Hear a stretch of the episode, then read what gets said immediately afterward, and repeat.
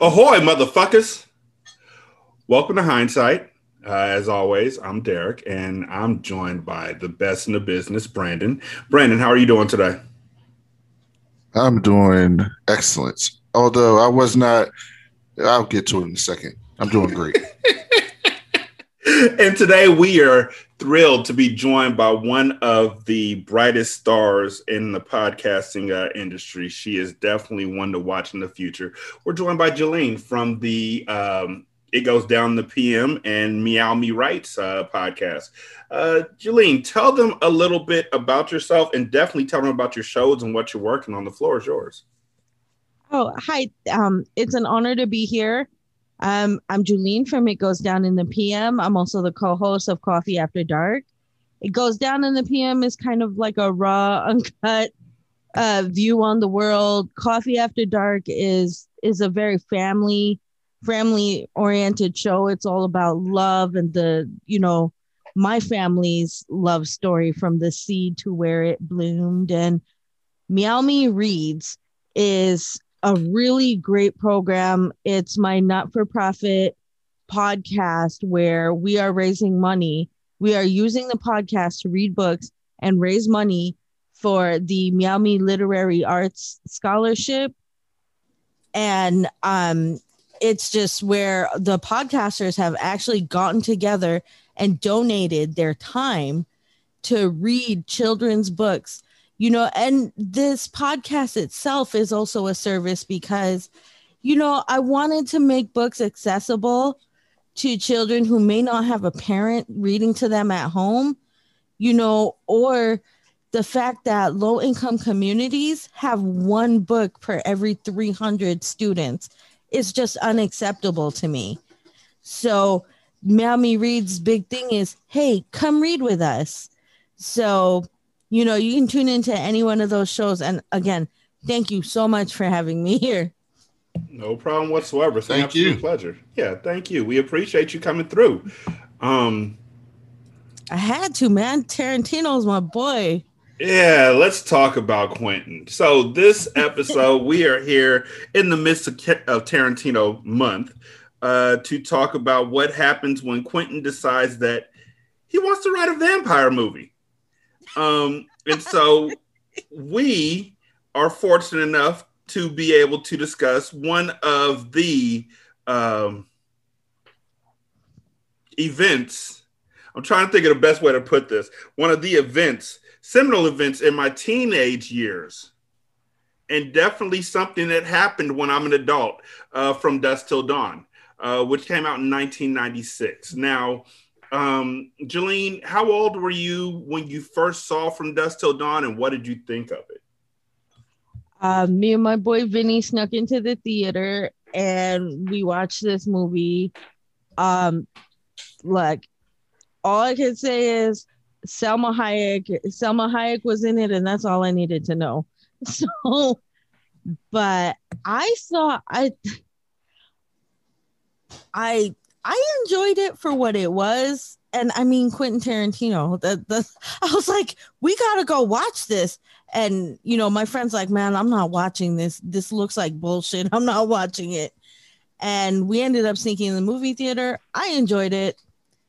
And again, all I needed to hear was QT and Salma Hayek, and I was there.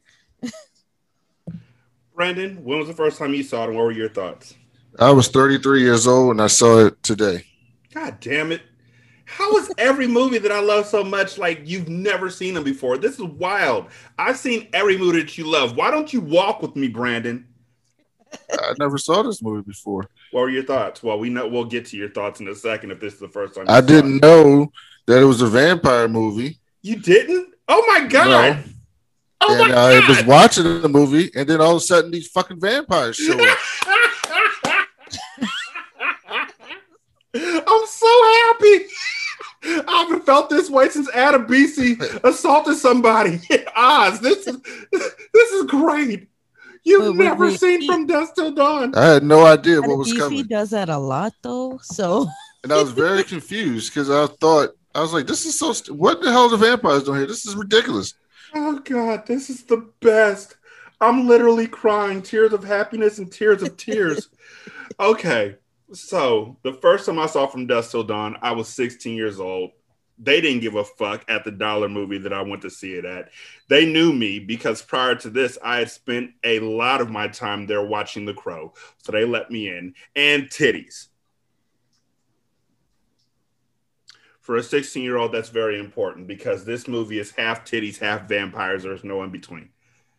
Um, actually, the point where they become vampires, it becomes a very quick discussion after that. But the part leading up to the vampires, yeah, yeah, we'll get to that in a second. I love this movie. I do. I did. I think, um, Juleen, you talk about Quentin Tarantino, which, yeah, cool, right, whatever, fine. That's that. Okay.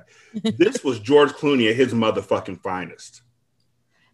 Yeah. For yeah, the love yeah. that you will give uh, Quentin as a director, I think George Clooney from 1996 up until Ocean's 13 might have been one of the best actors in the industry, in my opinion.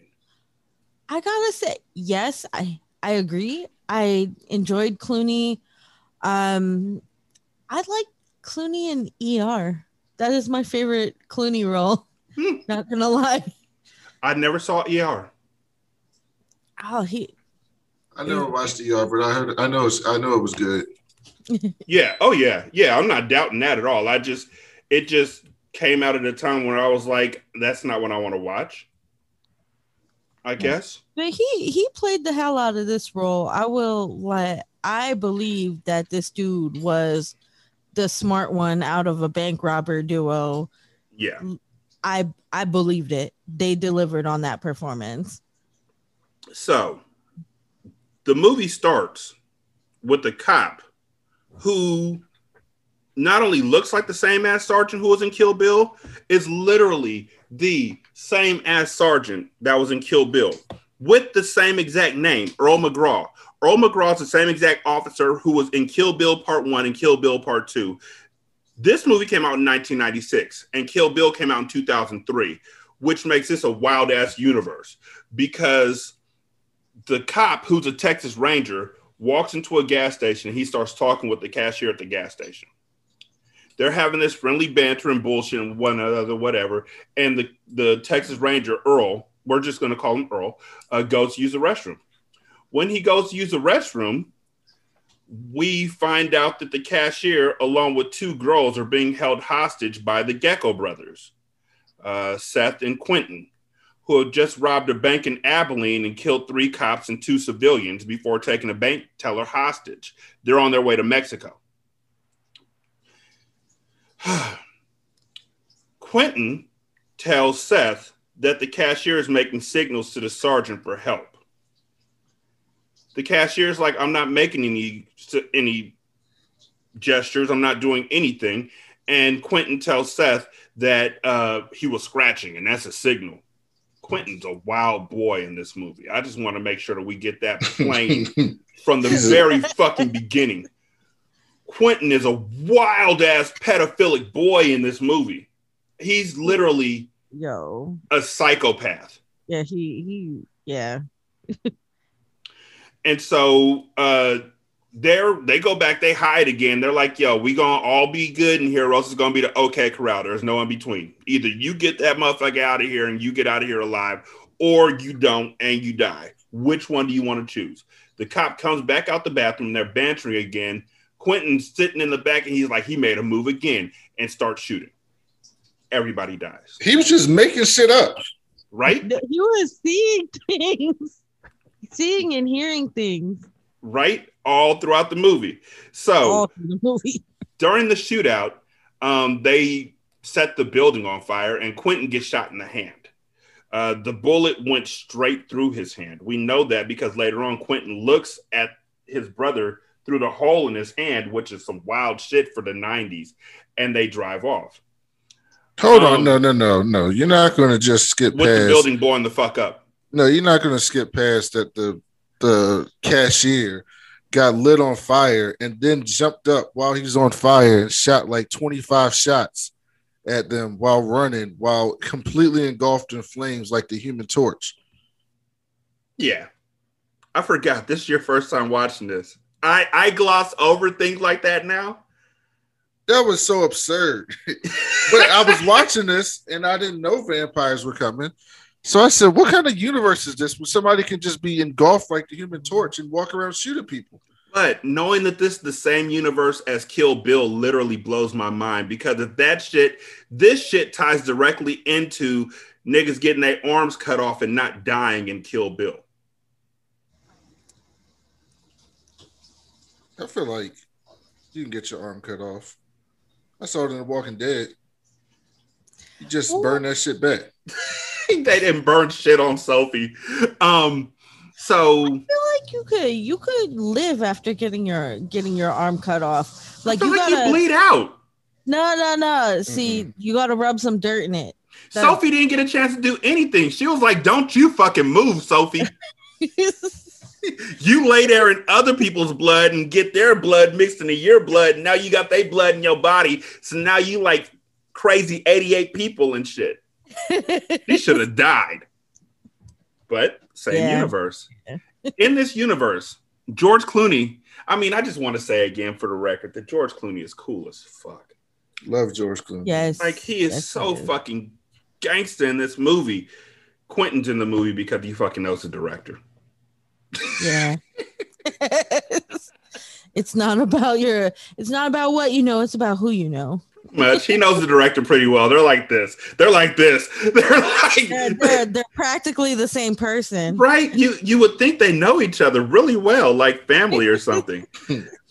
Quentin, like I said before, is a fucking pervert. The uh the hostage, the bank teller hostage that they took, her name is Gloria. And um Seth leaves Quentin at the at the motel that they go to with Gloria because he needs to go and get something to eat, and he also needs to meet up with Carlos, who's going to set up the safe passage for them into Mexico. They're going to El Rey, Mexico. So Seth leaves, and Quentin tells Gloria, who's sitting in the front room. Seth is in, or Quentin is in the bedroom watching cartoons. Quentin tells Gloria to come and sit down the bed next to him. He passed the bed all nights and stuff. You can come sit here, and uh, he has a, a a mouth guard in because he grinds his teeth. You can come sit here, and so he comes. She comes in there and sits down next to him, and he fucking assaults her and, and, and murders her. He's a sociopath. He's insane. Yeah. He also just left him without a hostage. Seth Yeah. comes back later on with their big kahuna burgers and finds out that she's dead And raped. And raped. He was pissed.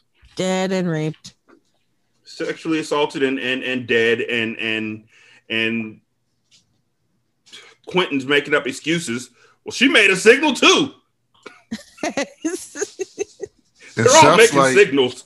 Seth's like, listen, man, I'm a professional thief. I do this sophisticatedly, but I don't rape women and I don't kill people for no reason. Like, what's wrong with you? The fuck is wrong with you, Quentin? I know, I know they call him Richie. I know they call him Richie, but Quentin, Yeah, he he he's basically Quentin Tarantino in every movie. yeah. That's it.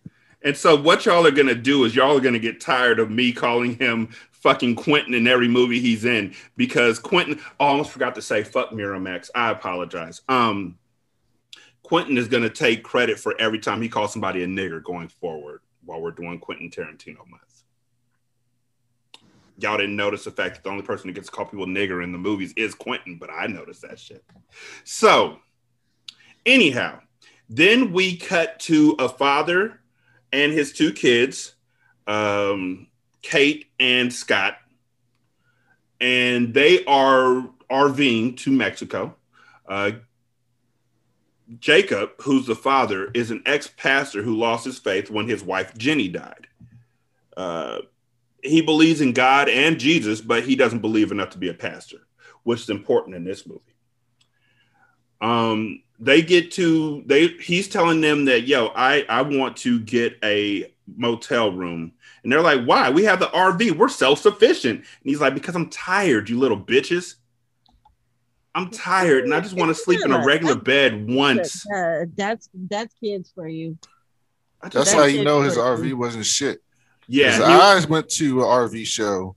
those motherfuckers are banging. Them RVs much better than some shitty ass hotel room. Oh man, Big when I saw Big the fat. when I saw an RV, I I wanted to go cross country. I didn't even mean to want to go cross country. I just wanted to go. Like I was gonna leave my car at the sh- at the RV place, and they could just I would just advertise coast to coast because they had the one where the stairs come down, like, mm, and then you step on, and then there's like the the rooms with the their shit was nasty though. really? No, not not the RV shop. I'm talking about Jacob's shit. Their shit was Oh. like Uh, that looked like a camper. Yeah. No, no. See, he went on Craigslist and purchased that shit second. That nigga didn't go on Craigslist. He went on Greg's list. like It was hey, 1996 too. he went next door to his friend Greg and was like, "Yo, Greg, hey, you still got that RV? Can I borrow it?" the real. Let, let me hold the keys real fast. That RV looked like it had bullet holes in it already. So Yo, that RV looked like it smelled like cigarettes. right. oh my god, that RV just looked like it had been to a lot of places and none of them were a vacation. like that I'm, shit. I'm surprised you were you're trying to RV across the country, man. I, I've that seen some shit like like I have seen some straight up beautiful RVs that are like the size of and and Brandon, let me know if I'm wrong, but they're like the size of a, a tour bus. they're not that big, but they some of them expand when you park them, and so they get wider. And they're Um, but you know they have the, the nice ones have two, three bedrooms, a living Mhm. room, a little sit area, nice kitchen. Mhm. Um, like some of like some of them, like they just they really nice. Some of the good ones. his um, had one bed and that um that curtain door that you pull to close to get separation from you in the bathroom when you walk down the hallway. Mhm. That's what you get it for was shopping on Greg's 1996, list. so I don't know what the nice fuck RV. 96 and 96 you can I don't know what nice the nice. RVs look like in 1996. That might not. That might have been a nice RV. It is not. Don't do that. No, no, no, You no. know. And night, It you know what? dirty. I know that in 1996 they had Porsches and Lamborghinis, so I know that they had better RVs than this. A Porsche was regular as shit in 1996. It looked like a box.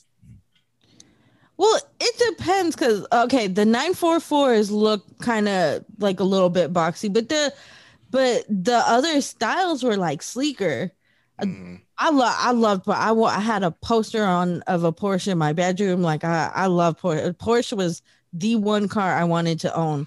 And then as an adult, I found out how much insurance was, oil changes and parts. I was like, oh no, no, I'm good. Also, I just want to say that we just literally discussed the first 44 minutes of this movie in two paragraphs. There's not a lot of story to this movie. So they're driving in the RV. Jacob is driving. Kate's in the back with Scott and and and Quentin. Uh, Seth is up front with Jacob. And um, before they get into the RV, they and they're in the hotel or motel room, taking them hostage. Kate has said that she wanted to go swimming. So she goes to change her bikini in the bathroom. When she comes out, they're being taken hostage. Well, like we said, Quentin, I shouldn't say Quentin for this part. That's where people get sued. Richie is a pedophile. And so he fantasizes that Kate asks him if he wants to eat her pussy. And I he- love how he's like he was like, oh sorry. I love, that's one of the parts I like because he was like, Are you sure? Are you I'll sure? totally do that for you. I'll totally do that for you. And she's like, What the fuck are The you fuck are you talking about? And- Out of here, weirdo. And so when they get on the RV, he tries to bring it back up again. You know that thing, that thing you were talking about in the motel room? I can do it if you want me to. And I can do it. I can I can do it right now with your brother sitting right here, you know, because there's no privacy in this RV, this shotgun shack shackman RV, and you're not 21. You're not 18. I don't know how old you are, but Juliette Lewis in this role looked like she was a cool 16. Yeah, Maybe she 17? Definitely looked young, young in Mhm. this movie. I wonder how. I think she was when supposed to be like 18? between 18 and 20 because of that scene at the bar where she was like, um, I'm not quite, she said, I'm not quite old enough to drink. So I don't think a 15 year old would say, I'm not quite old enough to drink. That's like six years think later. no, I didn't think she said she was she wasn't quite old enough to drink. I thought she said I'm not old enough to drink yet. I'm not 21 she said- yet. No, she said, I'm not quite old enough to drink. And Oh. then she, he was like, Well, take it anyway. drink Yeah. it anyway. Because in, in Mexico, you're 18, you can drink. Okay, So- then yeah, we'll say she's 18 and But it, she had a bad Texas accent. I will say that. It's just Juliette Lewis. She would take that bad Texas accent straight across the street with Woody Harrelson and become natural born killers like the year after. Yes. like the next year after that, yes. she would be what? Uh, I forget. That movie was Mickey and wild. Mallory. Mickey and Mallory. Mickey and Mallory. What? That Whew. that was fun. That was a wild ass movie. That was a Yeah. wild boy. Um, that that movie's crazy. I actually I was asked what is uh what do I consider one of the most romantic movies and for a long time I was like natural born killers. oh my god, I would get I would get crazy looks too like what the fuck is wrong with you? I I kind of understand that one. I, I could see that. Like we're thinking you're gonna say when Harry met Sally or something like that, and you're like natural born killers. What the fuck? So um, they're in the RV and they're on their way to Mexico, and they make it to the border. Uh, the border patrol, who's played by Cheech Marin, um, almost catches them, but he doesn't because the brothers hide in the RV bathroom with the curtain door thing. And when Cheech uh, goes to look in the bathroom to see if anyone was in there, which is his due diligence. That was Cheech from Cheech and Chong. yeah. Oh, I didn't even realize that. Yeah. Kate is on the toilet and she's like, I'm on the fucking toilet, please. And so the cop doesn't do his actual job of telling her, you know, I'll, I'll wait for you to get off the toilet, but I got to do my due diligence of looking completely through here. We got two fugitives who just killed a gang of cops and a gang of hostages. So I don't give a fuck if you're on the toilet. Hurry up and wipe twice and get the fuck off the toilet so I can look around in there. How But does he doesn't Seth do his know, job. How does Seth know that this family would have their passports on hand to go to Mexico? That's a good question. They could have just been staying in that beat up ass motel.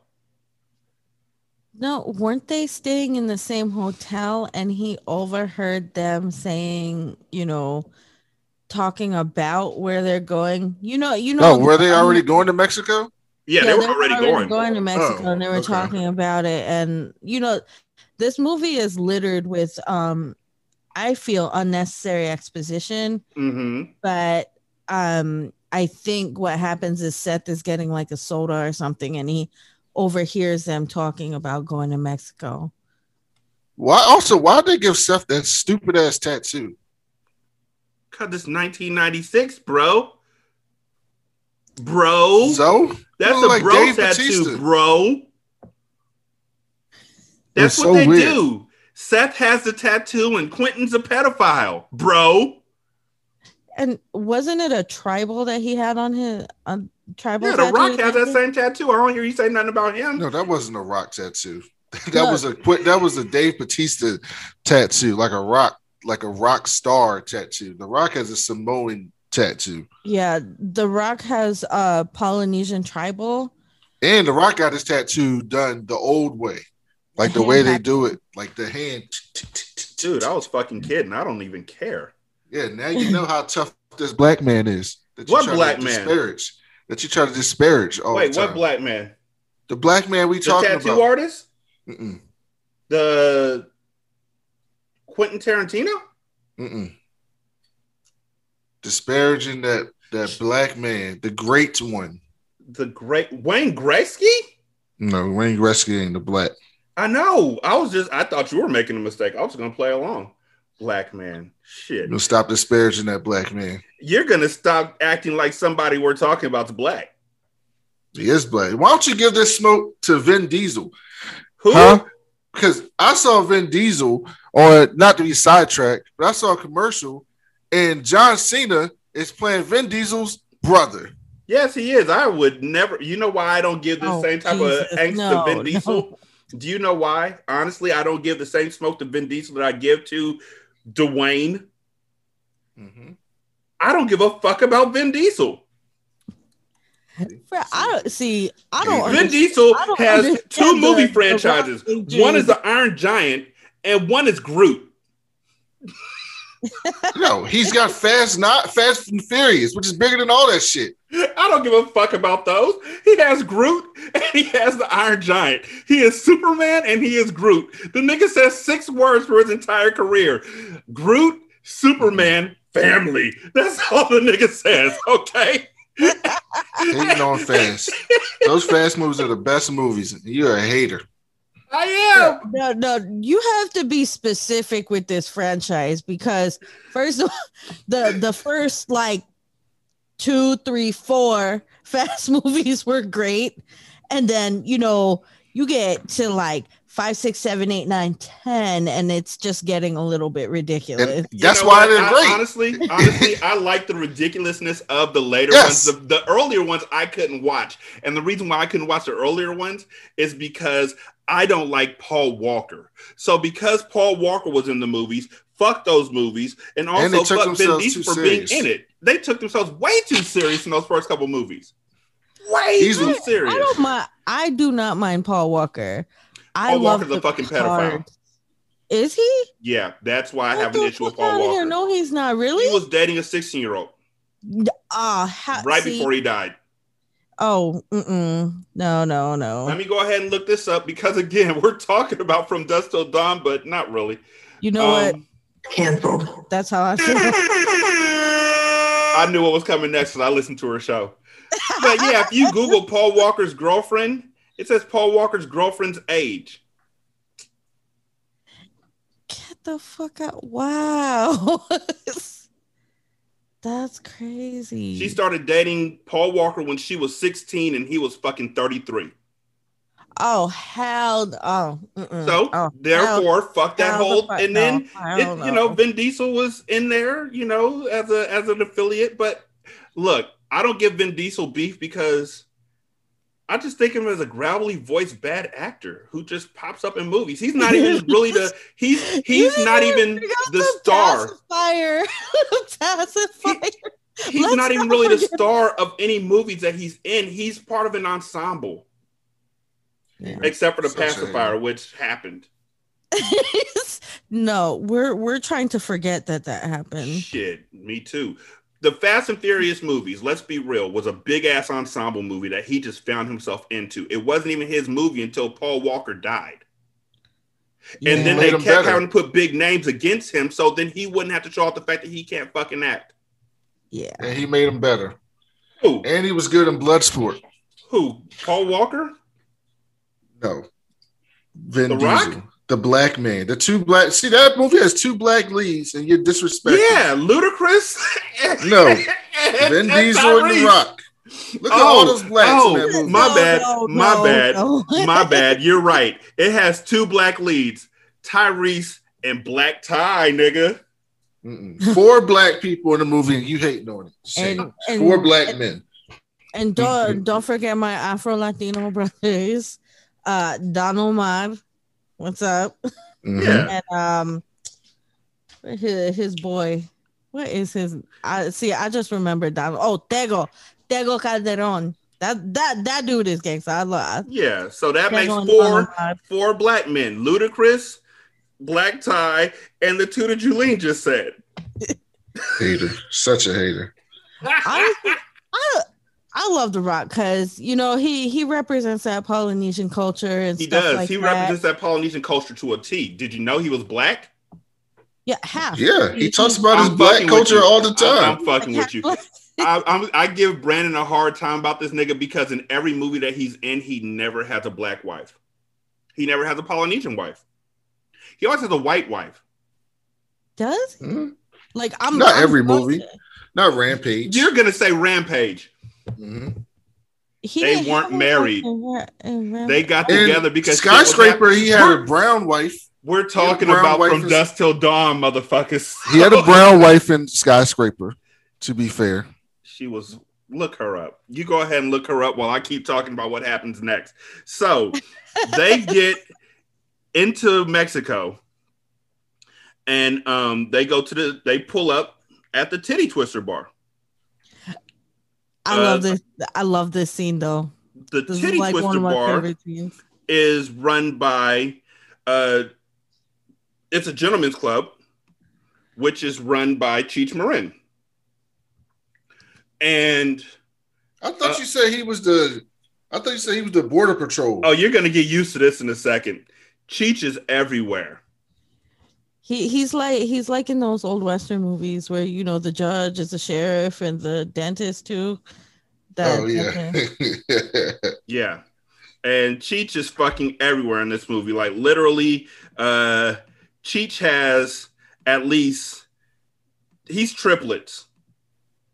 He doesn't even know that he has brothers in this movie. But they pull up to the titty twister where um the only way to say it is they're fans of cats. Best scene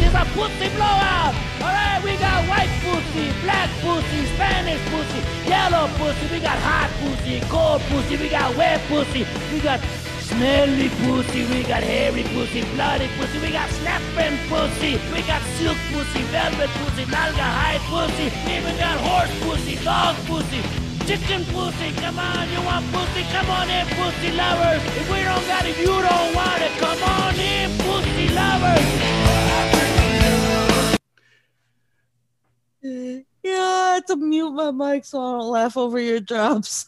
Uh, if if they don't have what you want, fuck it. I love Um, that scene so much. He was having so much fun doing that scene. He had you could tell blast. he, he was having a blast doing that scene. Yes. And you know who else is having a blast? Yeah, Quentin. He was like, This is my type of place. Also, I want to point out something that I noticed just watching it today that I never noticed before. They're in Mexico. They had already made it. They were like, Yo, we got to be here from dusk until dawn. Hence the name of the movie. Carlos, the guy who they're meeting, who will give them access into El Rey, will be here at dawn. We're gonna drink. We're gonna drink a lot. And when he gets here, you'll all leave alive. You good? Cool. But while they're driving up to the Titty Twister, which also who the fuck would name a bar the fucking Titty Twister? That shit hurts. Um, they pass by a sign that says Mexican food. Do they need to have a sign that says Mexican food in Mexico? Wouldn't it just be food at that point? right that's what i was wondering about i was like you know what this this that's the one thing that i can actually point out so far well there's more but that was just like wait what the fuck I suspect foul play. me too so seth talks like this okay hard drinkers let's drink hard it's another guy who talks like this in another movie uh, i think it was um reservoir dogs when he's like all right ramblers let's get rambling shit like that it's a Reservoir dogs. it's a Quentin style. Yeah. Um, they walk up to the entrance, and Cheech thinks he's not going to let the party in, but he gets his ass whooped. Um, mostly by Seth. Uh, Quentin just knows the director. He's just there. he knows him well. Yeah. So they go inside the bar, and the band is banging out some dope ass music. Um, and they try and order drinks, but Danny Trejo, who's also in this movie, won't serve them because they ain't truckers. Danny tried to save their lives. Jacob says, I am, because I got an RV outside, so suck on that in Jesus' name. and so they stare down everybody. Um, and then Danny's like, all right, fine.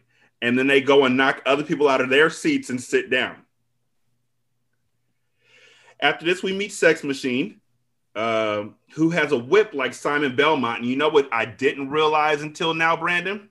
Go ahead. What? Go ahead, Brandon. Did you notice this? He has a whip No. like Simon Belmont. Because, you know, I did notice the whip. Because, Yes. like Castlevania, because vampires, That's not what that is. he, Simon Belmont in Castlevania has what kind of weapon? He has a whip. What kind of weapon does Sex Machine have that he hardly ever uses? A whip. He whipped that dude on the pool table. He whipped the dude on the pool table, and he mostly uses his dick gun. That's the best thing of all time. A dick gun. He has a dick gun, and the dick he has he he uses his Simon Belmont whip to steal somebody's bottle of beer. Like that's what we're using this for. That's what we're doing. Okay, that's what you went to whip training for. Okay, okay. Half of y'all went and ended up being in fucking Django Unchained. The other half used their whip to steal beer out of people's hands in a fucking bar where you can get your own beer. When the dude pulls out this tiny ass switchblade and looks at Sex Machine, Sex Machine flicks a button, flips a switch, and it turns out that he has a 12 shooter because it's two six shooters in the dick part of his pantaloons. I want to know where he loads it at. Where did he get that from? Did he get it from the same place the fucking uh, mariachi from Desperado got his shit? I'm telling what is with the body part guns though? The 90s were wild, man. Right. Remember Austin Powers with the machine gun boobies? Yes. Yeah, I'm trying. I'm trying to tell you, fembots were like, "Da, da, da, da, da." um, Whew. tell we we like making body parts into guns in the So- 90s. So what's his name? Sex Machine because his dick was literally a gun. I just want to know, does that mean is that in place of or in addition to? How does he pee with that thing on? like they say, like they saying, "Fucking, I'm gonna get you sucker." How does he pee with all that gold on? Um, but yeah, they have conversations and whatnot. Um, between Jacob saying, "I don't drink. I'm not. I drink. I'm just not gonna drink with you," and they're like, "Cool, Kate, you drinking?" Also, uh, Quentin leans over to Scott, who has to be like 16 if Kate is 18. And I'm thinking, I'm not gonna put it out there like that, but I'm thinking, I'm pretty certain that that Scott is uh his stepson. Or looks like his mom a whole lot. Or is adopted. Yes. They never actually say, which is cool because you know I have um, biological children and I have uh, stepchildren. I refuse to call them stepchildren, so I understand. That was very uh, advanced for 1996 and for Quentin. Um, the most important part of the important in the entire movie uh, happens after that conversation, which is where Danny Trejo tells everybody to bow their heads like fucking dogs because Salma Hayek comes out and dances for like seven fucking minutes. Yeah, And it is nice. let's just take a moment and just really if you're listening to this, you've seen from dusk till dawn. Just take a moment and just close your eyes and think about the shit she did in this scene. I mean, yeah, at one point she shows her titties, but that doesn't even matter. Like the titties were just an afterthought. Everything she did in this scene was just like sensual dynamite. Except for when she stuck her whole foot in that motherfucker's mouth and poured alcohol down her leg and it went into his mouth. But then again, Quentin seemed like a freaky motherfucker anyway. That shit probably turned him on. Nasty. Oh, nasty. And you know what? He wrote that shit. Ew. He's like, Salma, you know what? In this scene, you gonna strip down naked in front of me. And then you gonna put your foot in my mouth. And then you gonna arch it so people can see your thigh muscles. And then you gonna pour the tequila down your leg into my mouth. But back to Salma Hayek dancing. Do you think she practiced that? I don't think she had to. Because look, look, she but she did that in this movie, right? Mm. She also played a stripper uh, in Dogma, who used to be a muse. hmm You, you, I, I'm wondering if that's something she, you know, took a pole dancing class or something. I'm just saying. I feel like she Mm. woke up like this, and I am not gonna hear anything differently. Um, also, um, between this and Desperado was when I really fell in love with Salma Hayek, and Desperado was before this. I'm just gonna say that. Um, but the Also, other reason, shout out for them not getting a white girl in 1996. Right, They actually had a Mexican in Mexico. But then again, uh, Yeah. Quentin rolls with Robert Rodriguez. Didn't Robert have a, a part to play in the direction of this movie? I think he directed it. Yeah. So they ain't just gonna, he ain't gonna let no white girl get up, nigga. I just did Desperado. Let me get the woman who was the lead in Desperado to do this scene for you. And Quentin was like, "Ooh yeah, brother." um, So- Quentin was like, "Yeah, let me get all them toes." so all them toes just slammed in my mouth. Um, so the next thing that happens is that while they're watching sensual dynamite dancing all over the place, um, Cheech and Danny Trejo and others come over to confront Seth and Richie, and, and in the ensuing fracas, Cheech gets shot. And Richie gets stabbed in the hand right where he got shot. See, when he got shot and the bullet went right through his hand, they just took fucking duct tape and wrapped gray ass duct tape around his bullet wound. That's from the from the convenience store. Yep. That's probably why they stopped in the convenience store was to get no, because the shootout. No, he got shot He in the got shot in the store. convenience store. Yeah, but they got duct tape wrapped around his hand, and he gets stabbed through his hand. So he comes back up and he's looking at it, and they're like, "Are you okay?" And he's like, "Yeah, I got cut again," and the blood is dripping out of the duct tape. And Salma Hayek sees it. And she fucking jumps on his back and turns into a vampire and fucks that white boy up straight to the neck. And everybody in the fucking bar turns into a vampire. The the the the band turns into a vampire. Cheech turns into a vampire. Danny Trejo's a vampire. Can we take a moment to appreciate the band's body part Guitars? instruments, though? The band was hard as fuck. like like after they killed everybody else who's there initially like okay so the vampires the dancers the the the wait staff the the danny trejos the the cheech marin the salma hayek the the the the danny trejo um, they fucking attack all of the the truckers and bikers the reason why they only allow truckers into this place is because they travel around so much that after they fucking killed them in this titty twister, nobody really looks for them anymore. I guess that's the idea. So they attack everybody else, all the truckers. The truckers can't do shit. They all die. The only ones that stay alive are Sex Machine and Fred Williamson. And so they um killed Cheech and they kill everybody else. And they're about to kill the band. But the band ain't having it. The band is playing music the entire time that they're fighting against these other vampires. Seth, Quentin, Scott, Jacob, and Kate. Five people. And then Sex Machine and Fred Williamson. And they kill everybody else and they look and they're like, now what? And Sex Machine's like, now we kill that fucking band.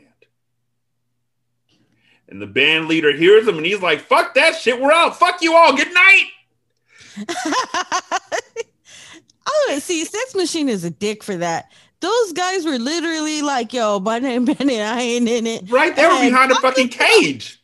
He's like, "Yo, I'm just gonna sit here and play my music on my little, you know, leg guitar. Like, we're just do your thing, do your thing. I got uh, it's cool." I wish they had shown That everybody guitar else. was so freaky, man. That's freaked me out every time they cut to it. it was just so weird. I didn't understand it. Why was the leg in the middle of the torso?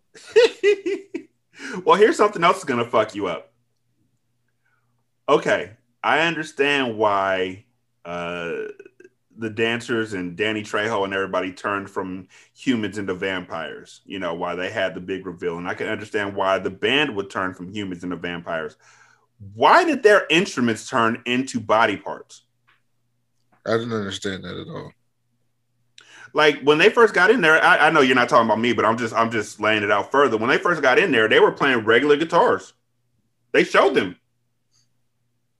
did they put those guitars down or like we're vampires now and picked up the leg guitar The, the- started the leg jamming out guitar the was a torso? mirage. It was Maybe really a, it Oh, was go ahead. really a um, body part the whole time. it was a did he i want to see what the drumsticks were made out of because i'm pretty certain they were drum dicks You think so? yeah I, I was gonna say the same thing, Brandon. I, I was I was thinking maybe that that it was like a super vampire power or something, vampire glamour or something. To make vampire glamour. to make, make shit thinks that it's all cool. And then you know so we don't see what you know the real deal. And then you know. Oh shit. From dusk till dawn. Now in vampire glamour. Yes. Yeah. so, um, they kill everybody, and Quentin turns into a fucking vampire. They're going to have to deal with him at some point, but Seth is like, Sex Machine is like, yo, him and her, because Salma Hayek is also still a vampire, and she's talking shit. And she's like, yo, I'm gonna make you my dog. I'm gonna walk in shit every day, and you're gonna lick the shit off my heels. And there's nothing you can do about it. This scene was so stupid. She's sitting there watching him load the gun, just looking at him, take the knock the old bullets out, put new bullets in, and then she just standing there. And I'm like, you don't see him loading the gun? He get ready to blow you up. She's a vampire. So, what the hell does that mean? But guns aren't supposed to affect me I'm not gonna drain you completely. You'll be my slave. Because I don't think you're worthy of human blood. you'll feed on the blood of stray dogs. You'll be my footstool. And at my command, you lick the dog shit from my boot heel. Since you'll be my dog, your new name will be Spud. Welcome to slavery. No thanks. I already had a wife.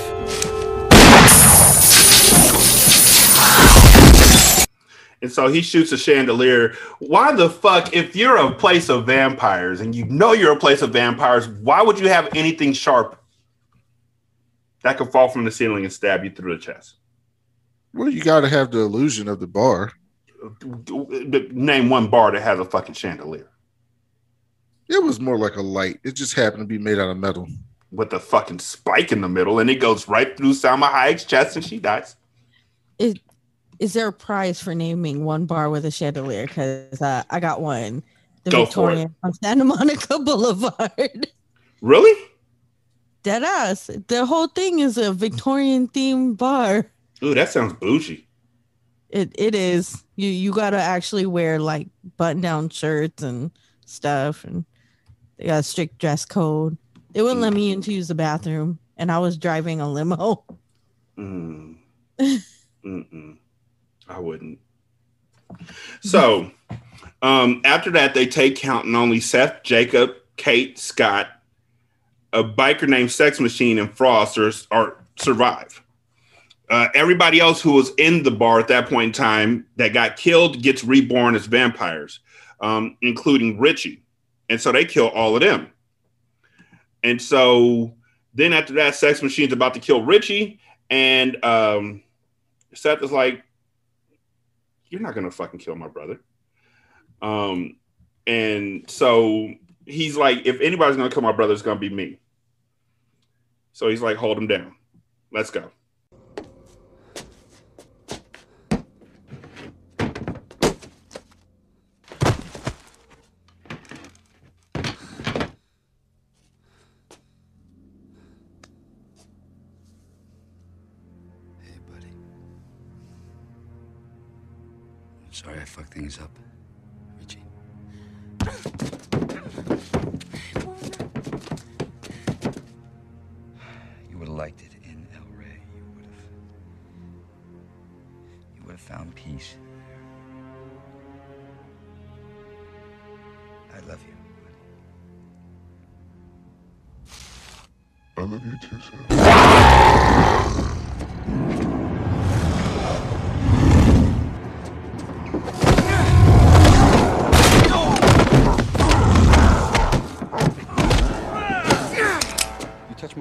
My brother with that stake, biker, and vampires aren't gonna have to suck your blood. They'll be able to lick it up off the floor. He's not your brother anymore. That's a matter of opinion, and I don't give a fuck about yours. Don't be a fool.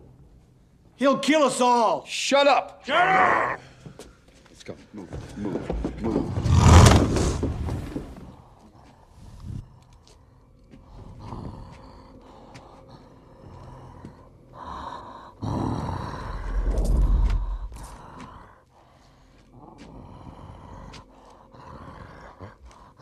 Hold him down.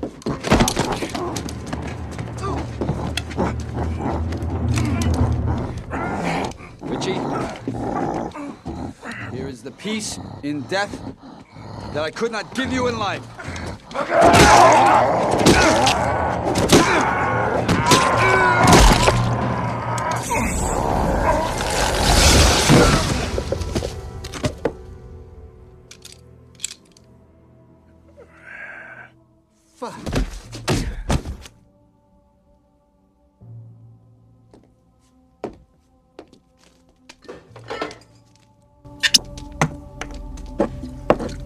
Seth?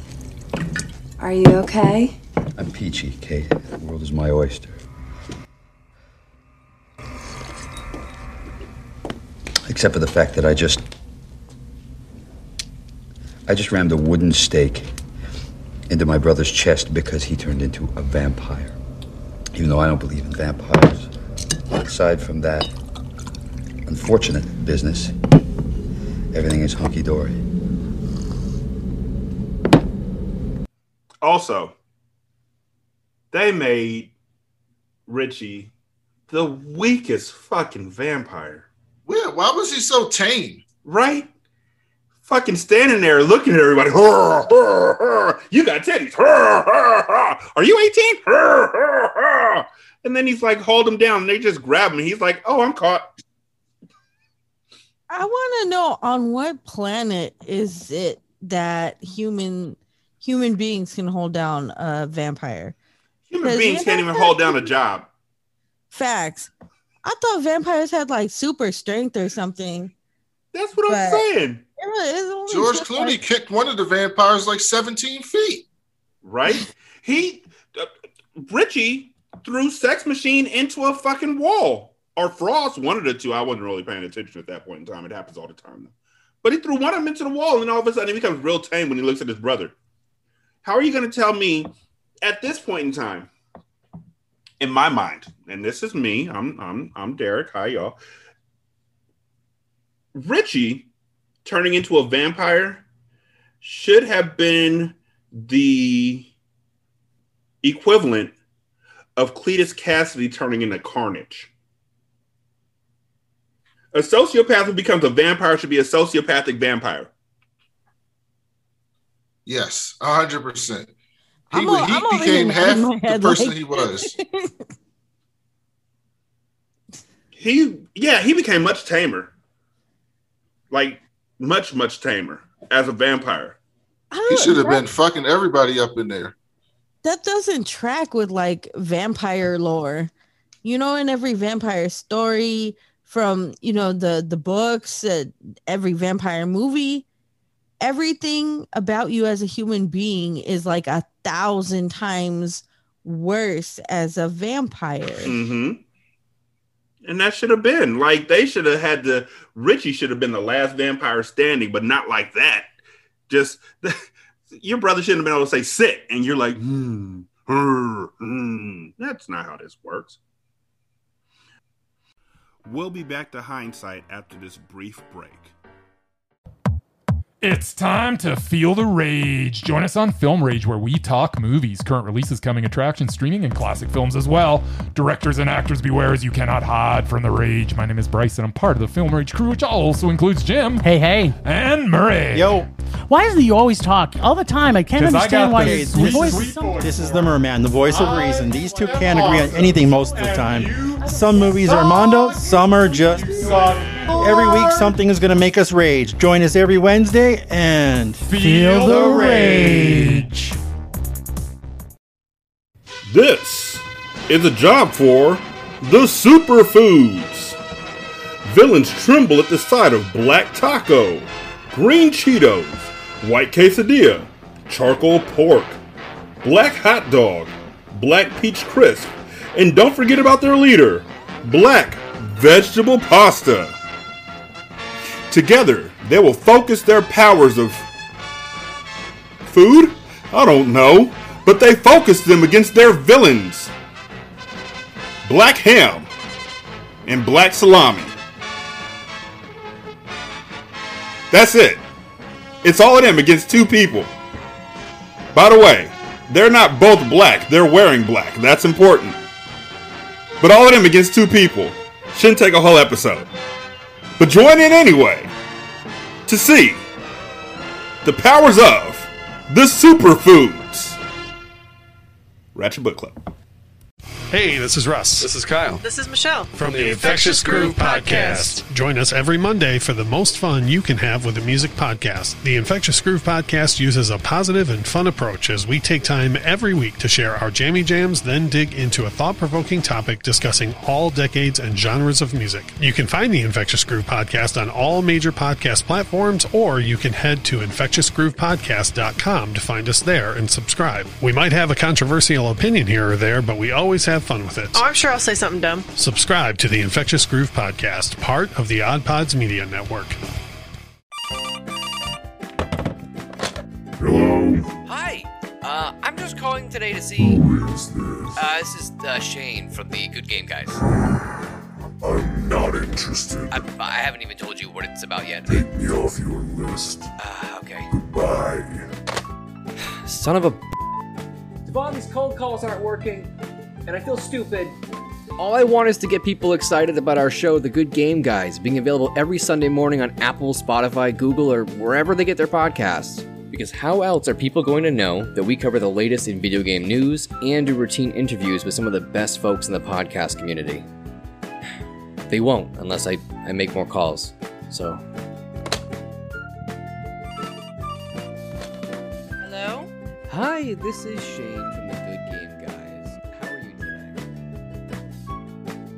Follow us on Twitter at Good Game Guys Pod.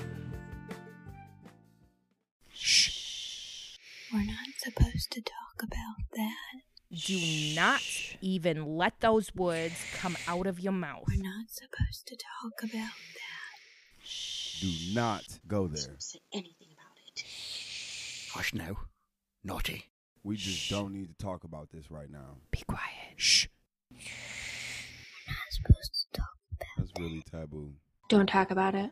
You shouldn't talk about that. Don't talk about that. You aren't supposed to talk. We can't talk about that in this house. You shouldn't talk about that. Can we talk about this? We are going to talk about this. Welcome to Taboos, a podcast that discusses taboo culture. We're your hosts, Celeste and Allie. Join us in the exploration of all things society deems as stigmas, controversial, hush hush, cringe factor, or eyebrow raising. From pole dancing to politics and everything in between, grab a drink and discuss with us. And as always, Do you? be taboos.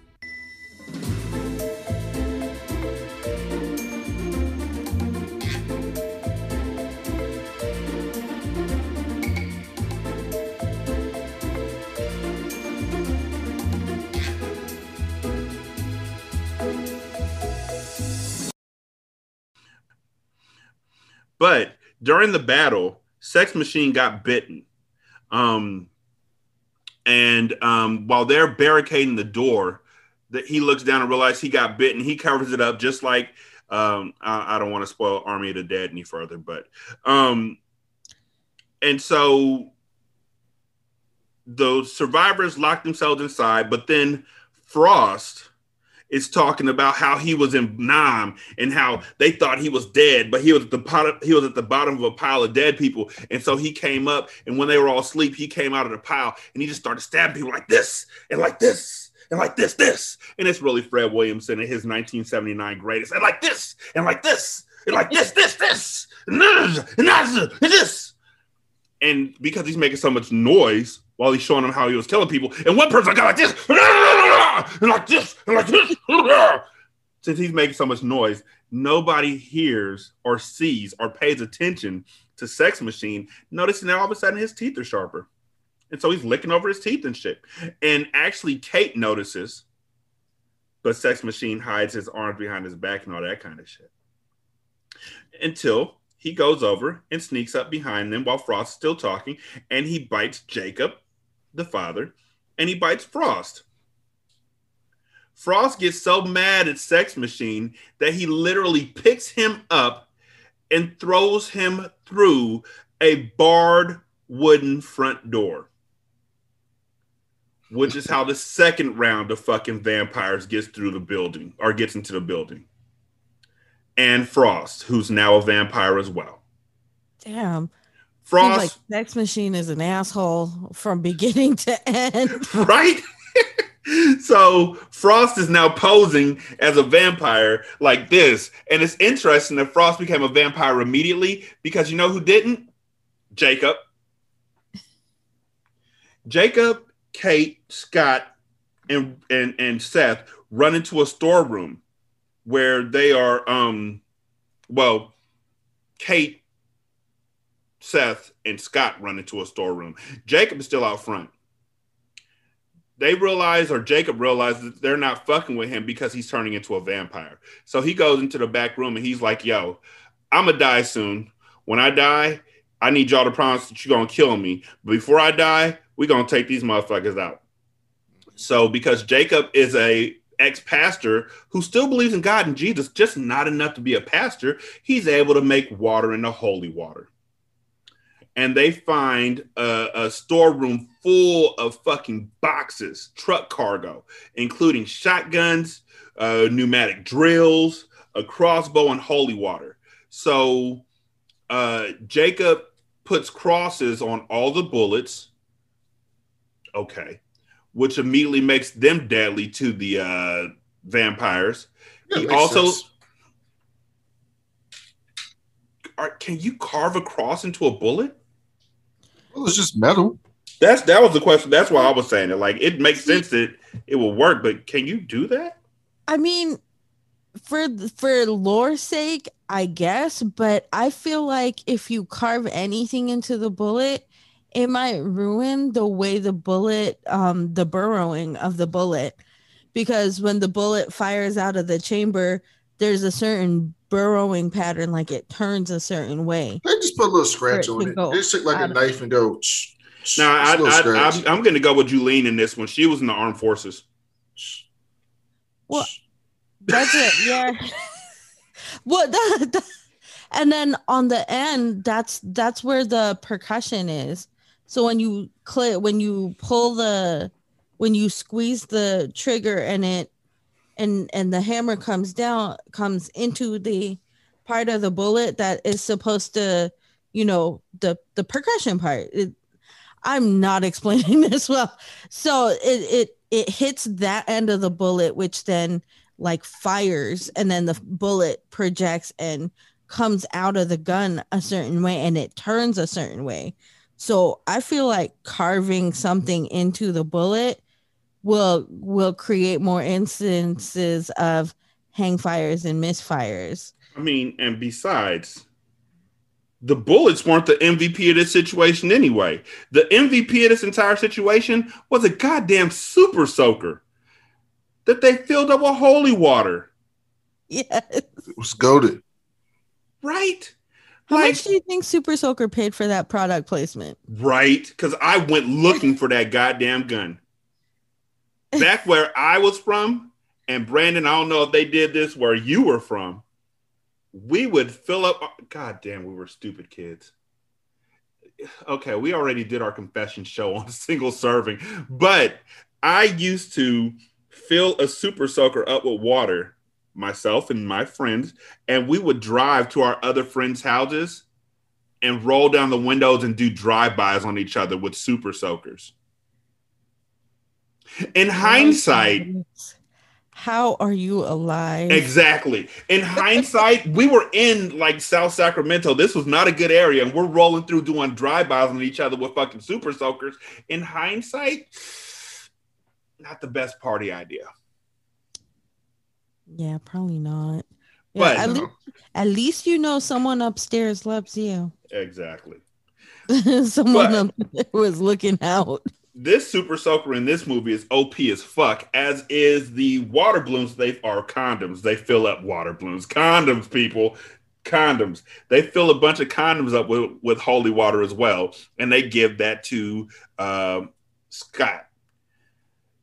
They give Kate cro- a crossbow with like five shots on it and a bunch of arrows, and they carve arrow, they cro- they carve crosses into that as well. So now it's a cross crossbow.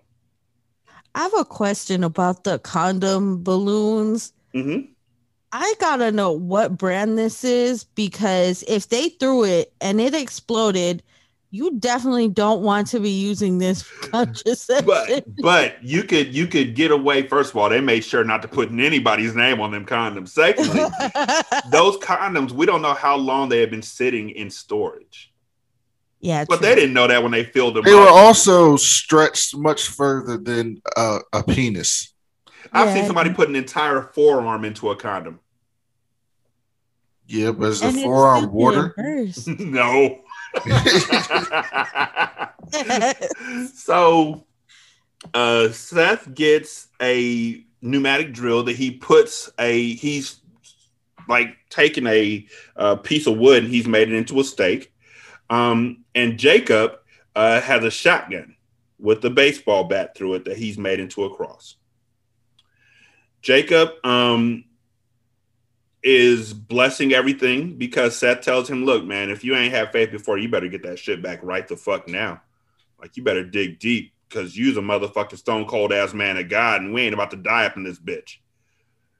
Um, and Jacob tells Scott and Kate, "If I turn into one of these bastards, y'all better kill me before I kill you. You better do that. I'm gonna be a lapdog of Satan. Better kill me. Not joking." So they agree, but they don't really mean it. And so they go back out there and make their final assault on the undead. Sex Machine is not even a person. He mutates into a fucking rat. A large rat. Like he looks like a, a rat of unusual size from fucking the the Princess Bride and shit. And goes to attack Seth and he gets killed. You say that's a rat of unusual size, where I posit that is a normal size New York rat. God damn it. Just saying. That is the size of a Georgia roach. Um, I have seen some shit. Um, Jacob does become a vampire, and his kids have both promises they were going to kill him. But guess who doesn't? Scott. Guess what happens? Scott gets bit. And then after Scott gets bit, Scott hits him with holy water and shoots him. Um, Scott gets overwhelmed by vampires who don't know he's one of them yet. He should have been like, you know, niggas, look, See this right here? I got bit. See, I'm a vampire now. See, look at me. Ah, look at me. See these teeth? They're not sharp yet because I got braces. We're, we're friends now. We're friends. I'm in your team. I'm on your team. Look, I I, I can play leg guitar. Yeah, I could be the new drummer. Cock We're, drum. we're friends. We're friends. Relax. We're friends. Relax. I'm gonna kill her first. Don't do me. But no, they all jump on Jacob, and so are they all jump on Scott, and um, they begin to devour him. They're not even waiting. I don't want to wait for your life to be over. they just jump on his ass and start chewing him up. So Kate shoots him, which makes him fucking explode. There's a lot of explosions in this film. Right? And There's so a lot of inconsistencies. Like I'm trying to figure out the vampire lore of this movie. there is none. This is Quentin. Tarantino's vampire lore. Can No, don't blame Quentin on this one. This is Rich Rodriguez. I'm Vampire playing him too. Okay, cool. do they turn right away? Do they not turn? Well, Or that's the thing that got me because Can they not again, be? Jacob lived forever. I think the ones that die first turn. I think Jacob got bit in his arm, so he No. didn't die. Oh, because Frost might have got bit in the neck and it gets closer to the brain. Well, he got bit in the neck, so that probably killed him. Yeah, I guess. Ooh, yeah, yeah. Jacob got bit in the arm, cause and so he didn't turn right away. Well, the last thing that happens is that vampires is just Kate and Seth, and they're still, you know, doing what they can do because they find out that the streams of morning light that are coming through the holes, the bullet holes in the building, the vampires can't step into them because you know vampires and light from dusk till dawn. It's in the title, y'all. Um, so Seth is like, "Yo, shoot some more holes in the walls," and they do, and they stand in the middle of like all these lights and they're safe kind of but the vampires are still coming in and they're not stopping and they're getting closer. And then right on time carlos knocks on the door. And seth is like kick the door open god damn it Carlos, who was also played by Cheech. yep. And so carlos who's teaches who's who's the triplet uh, kicks open the door. The light from the sun doesn't kill everybody. Instead, the light that hits the fucking disco ball kills everybody. Because disco boogie. And then Seth fucking punches Carlos in the face and was like, Why the fuck did you choose this bar? And if Carlos could have answered because he was too hurt for being punched, he would have been like, My brother works here. Basically, And because he did that, his brother is dead. Her dad is dead. Her brother is dead. Because of all that, you're going to give me a discount, right? I get a discount to get into El Rey. That's what we're talking about now. Give me the discount. Give me the discount. And so he gives him a discount, and Kate is like, Hey, Seth, let me come with you. And Seth is like, Motherfucker, have you ever been to El Rey? No. And so he dips out and everybody leaves, leaving Kate all alone, sitting in the midst of a fucking pyramid with a bunch of with like a truck graveyard behind it because that's what the titty twister was. It was a Aztec pyramid that they turned into a bar. And what were all those cars around it? It was so weird. That was dope. Now, I like this movie. Me too. Like I said, it's one of my favorites. can we just acknowledge how they were they were knocking off trucks before Vin Diesel was? Who? can we just acknowledge how they were knocking off trucks before Vin Diesel was? Oh no, you said that wrong. Can we acknowledge how they were knocking off trucks before Groot was? Yeah, Groot. Oh yeah, yeah. Yeah, okay. Groot. Yeah, we don't acknowledge. Yeah, The the pacifier. yeah, yeah. That dude, uh, the Iron Giant. I am Superman. Can you imagine Vin Diesel in the studio, like with his little coffee, and then they're like, "All right, all right, Vin, you ready?" He's like, "Yeah, yeah, yeah, I got that. I am Groot." All right. Oh, you got to say now- that deeper. Now, now give me angry. All right, let me. I am Groot, and then he says, Okay, now give me teenager. I am Groot. I am Groot. you ain't gonna talk to me that way, motherfucker. I am Groot. I'll put it away. I am Groot. With that Language. mouth. you punk bitch. so, Brandon, no, no. Juleen, who's the MVP of this movie? I want to say Seth because the movie wants me to say Seth, but it's it's Gramps, the dad, Hmm. the Jacob. dad, the the Jacob, the dad, because you know he he he hung on, he hung on for a long time, and he was he went down fighting. Yeah, he, and he- went, he- he went down fighting. He so. did everything he could to protect his kids. It's just that his stupid ass son was like, I can't do it. Yeah. Y'all better not turn the zombies in front of me. Yeah, It's just with the zombies and the vampires, everybody says if your kid turns, are you shooting them? Yes. like, yo, don't even cough in front of me. Like, don't don't start sweating. It could be 107 degrees outside. Don't, like start sweating. Oh, movies- this I don't like how movies make this like such a hard decision. Right? It's not a hard decision in real life. He- You're he's dead. no longer your kid anymore. He's a killing machine. You're dead. You're a lapdog of Satan. So, well, you're you won't be like the governor of Walking Dead. No, I'm not gonna have my kid in a fucking glass jar in the room that I feed people to. No. You're dead. I'm not gonna have you chained up somewhere. You can't understand what I'm saying. Yo, look, I'd have made the level 95 on. Oh shit. You're dead. Right. You you know that type. Now, I, I told we do not growl. We do not growl. We Don't do bite not me. bite Do not mommy. snap at me. We do not bite mommy. Fix your face, or I will fix it for you. I know your jaw fell off. Fix your face. Literally, pick it up. Use the duct tape. Fix your face. yeah, your face is gonna freeze like that. Are you wearing deodorant? You stink. You smell like a dead person. Put on some Mitchum. Yo, it smells like death in here. Ugh, spray some spray. Brandon, who you got as the MVP? Um, I liked. I thought Quentin Tarantino was great in the first hour. The second hour, he wasn't really there, No, he wasn't. and so the second hour, it was kind of an ensemble uh, movie. So I don't know. I think I guess I give it to Quentin, Okay. but he wasn't really there in the second half of the movie.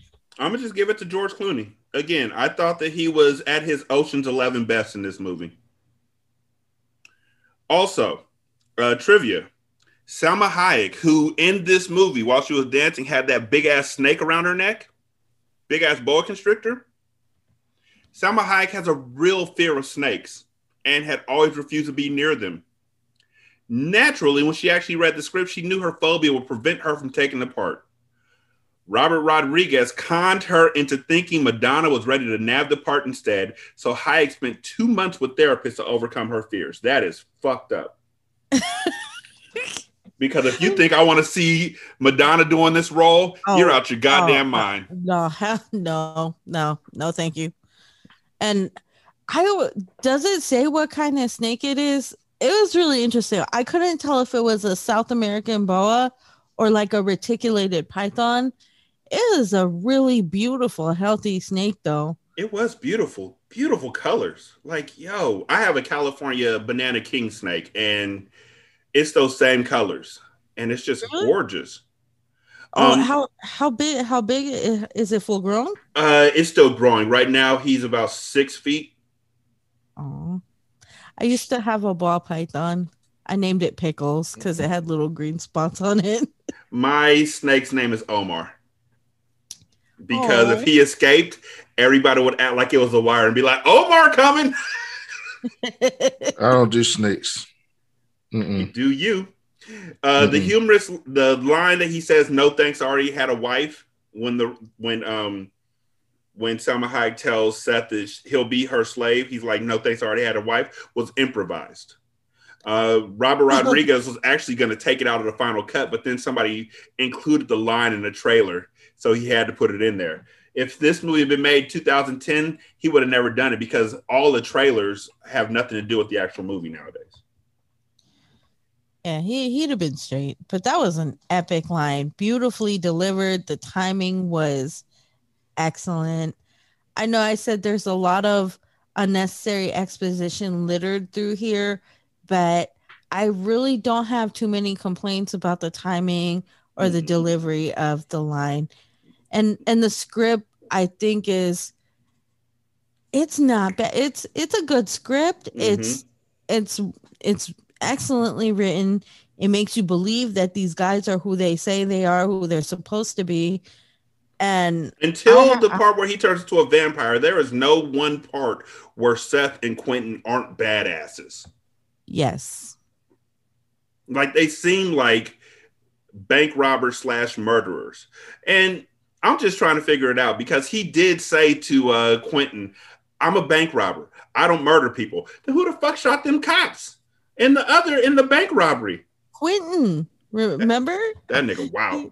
Yeah, he was a but you don't forget he he they, he is a murderer and a rapist. Yeah. Murderer and a rapist Mhm. and a bank robber. And a bank. And a bank robber. Salma Hayek didn't have a choreographer for her dance at all. Wow. Robert Rodriguez just told her to feel the music and dance to it, which is the same tactic he used with Jessica Alba in Sin City. Huh. George Clooney's uh, role before he was cast for it, numerous actors were considered, uh, including Antonio Banderas, Yeah, Michael can see that. Madsen, Tim Roth, John Travolta, Christopher Walken, Jeff Goldblum, Nikki, that's her dude, James Wood, Robert De, Robert De Niro, and Steve Buscemi, No, not Robert De Niro. and not Steve Buscemi. The only one to decline the role outright was John Travolta, who said he had no interest in doing a vampire movie and instead chose to do Pulp Fiction. Wow. It would have been a completely different movie with John Travolta. That's for Mhm. sure. Or even with Steve Buscemi. Quentin Tarantino was originally set to direct the movie, but decided not to so he could focus more on the screenplay and his role as Quentin Gecko. He did. He did a great job. Yeah. He did a fantastic. Yeah, he did a beautiful job.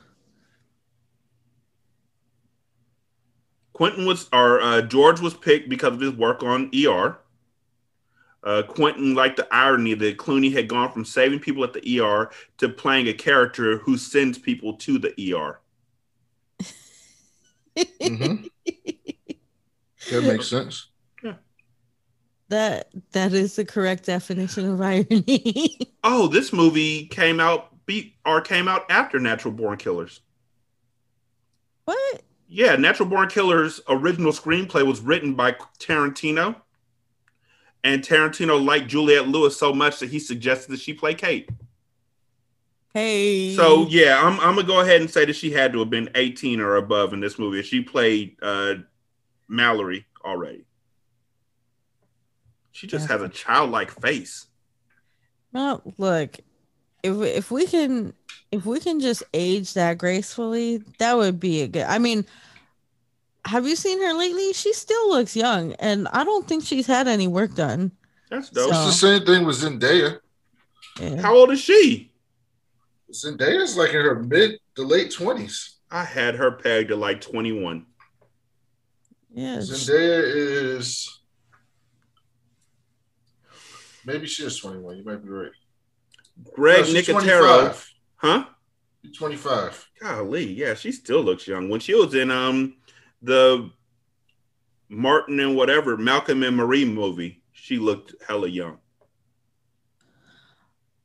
Um, Greg Nicotero uh, served as makeup artist for almost all the films that they did, and outside his partnership, he's won two Emmys for his work on The Walking Dead. Nice. And and that's well earned. God, have have any of you actually watched The Walking Dead? Oh yeah. There's some scenes where you're just like, oh, oh, Holy oh, God. shit! Holy shit! Two things. God, I didn't I didn't read this before, I promise. Sex Machine's crotch gun can be seen in Desperado, when they search his case and the false top starts to lift.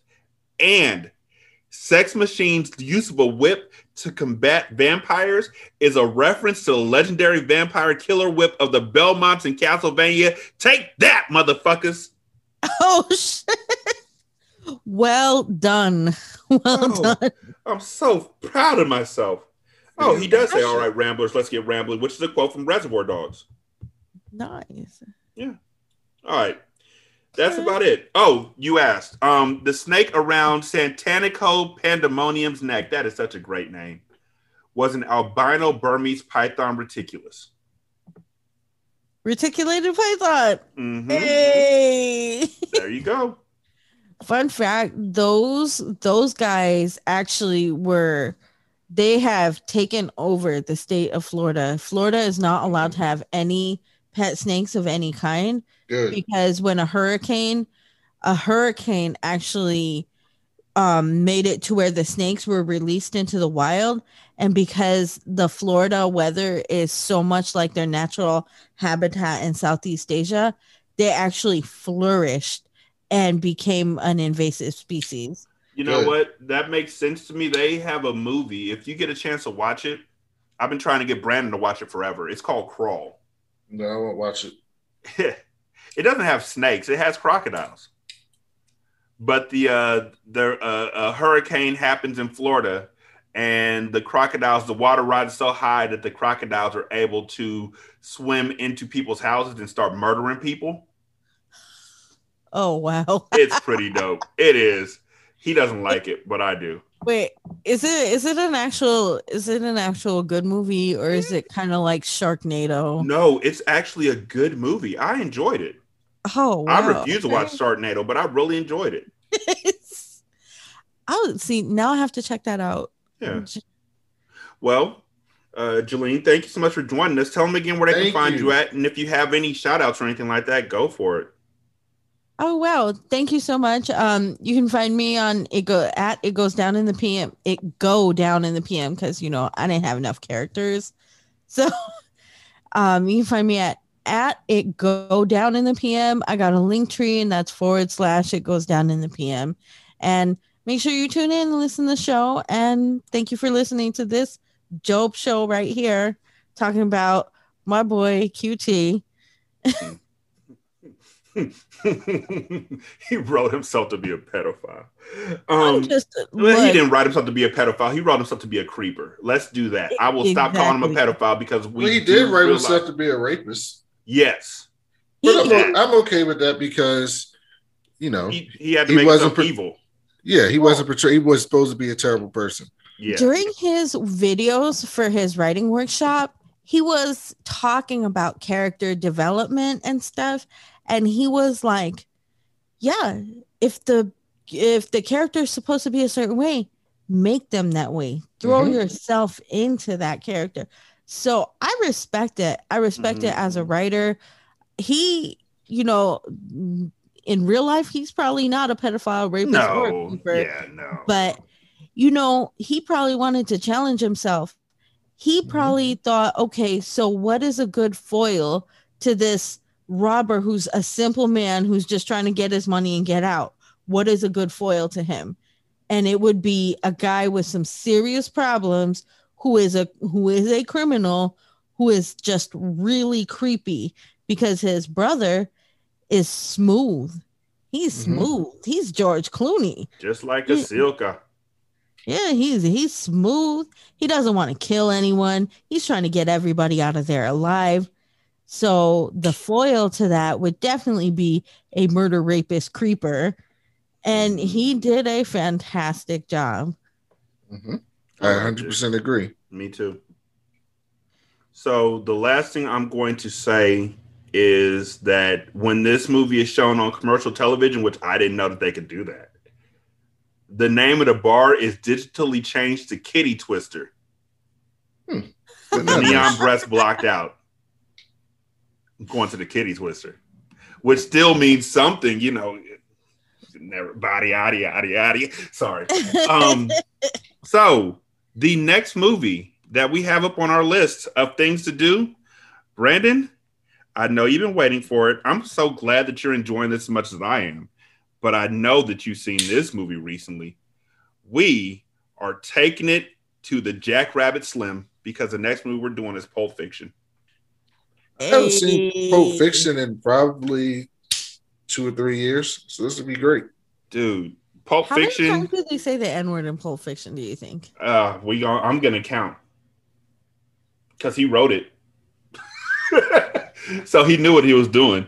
But we're gonna be joined, uh, hopefully, by Craig Cohen from the Jack Rabbit Slim podcast, and it's gonna be a good time. I'll Um, definitely be tuning into that. That would be awesome. Thank y'all so much for listening. We greatly appreciate it. Uh, leave a five star review. You can leave a review at on Apple Podcasts. You can leave a review on Stitcher. But what I recommend is that you leave a review at Podchaser. The reason why is because when you go to Podchaser, you can leave a review for separate episodes of a show as well as the show overall. Um, also, if you're a podcaster, and you get somebody who comes up to you and says, "Hey, man, you want to do? Hey, hey, y'all." It's not, "Hey, man." Hey, y'all, you want to do a review for a review thing? You could tell them sure and give them your Apple link, and then find out what the name of their show is, and listen to that one show and leave a review for that one show. That way, you're not leaving a review for somebody whose show may be problematic overall. You're just reviewing one episode, and you're in the clear. That's from me to y'all. You're welcome. You can also become a uh, Patreon member at patreon.com backslash single simulcast. Uh, our Twitter handles are uh, hindsight reviews, R E V U E S. Um, Brandon is that cool blick nerd, that's B L K. Um, and I'm Rashani, R A S H A N I I. Uh, Juleen is it go down in the PM. You'll see her all over the place because she's literally one of the most supportive motherfuckers in podcasting right now. Um, Thank you. And you can email us at hindsight movie review at gmail.com. The review is spelled R E V U E S. I don't know why we did that. It was just a thing. I think that's about it. Brandon, you got anything? No. Not me either. I feel like when I ask Brandon if he's got anything, he says no. I feel like the uh, Jimmy Fallon and Justin Timberlake uh, thing from uh, Saturday Night Live. It's funnier when I do it. Thank y'all so much for listening. We greatly do appreciate each and every one of y'all. Y'all be good. We'll holler at you later. Peace.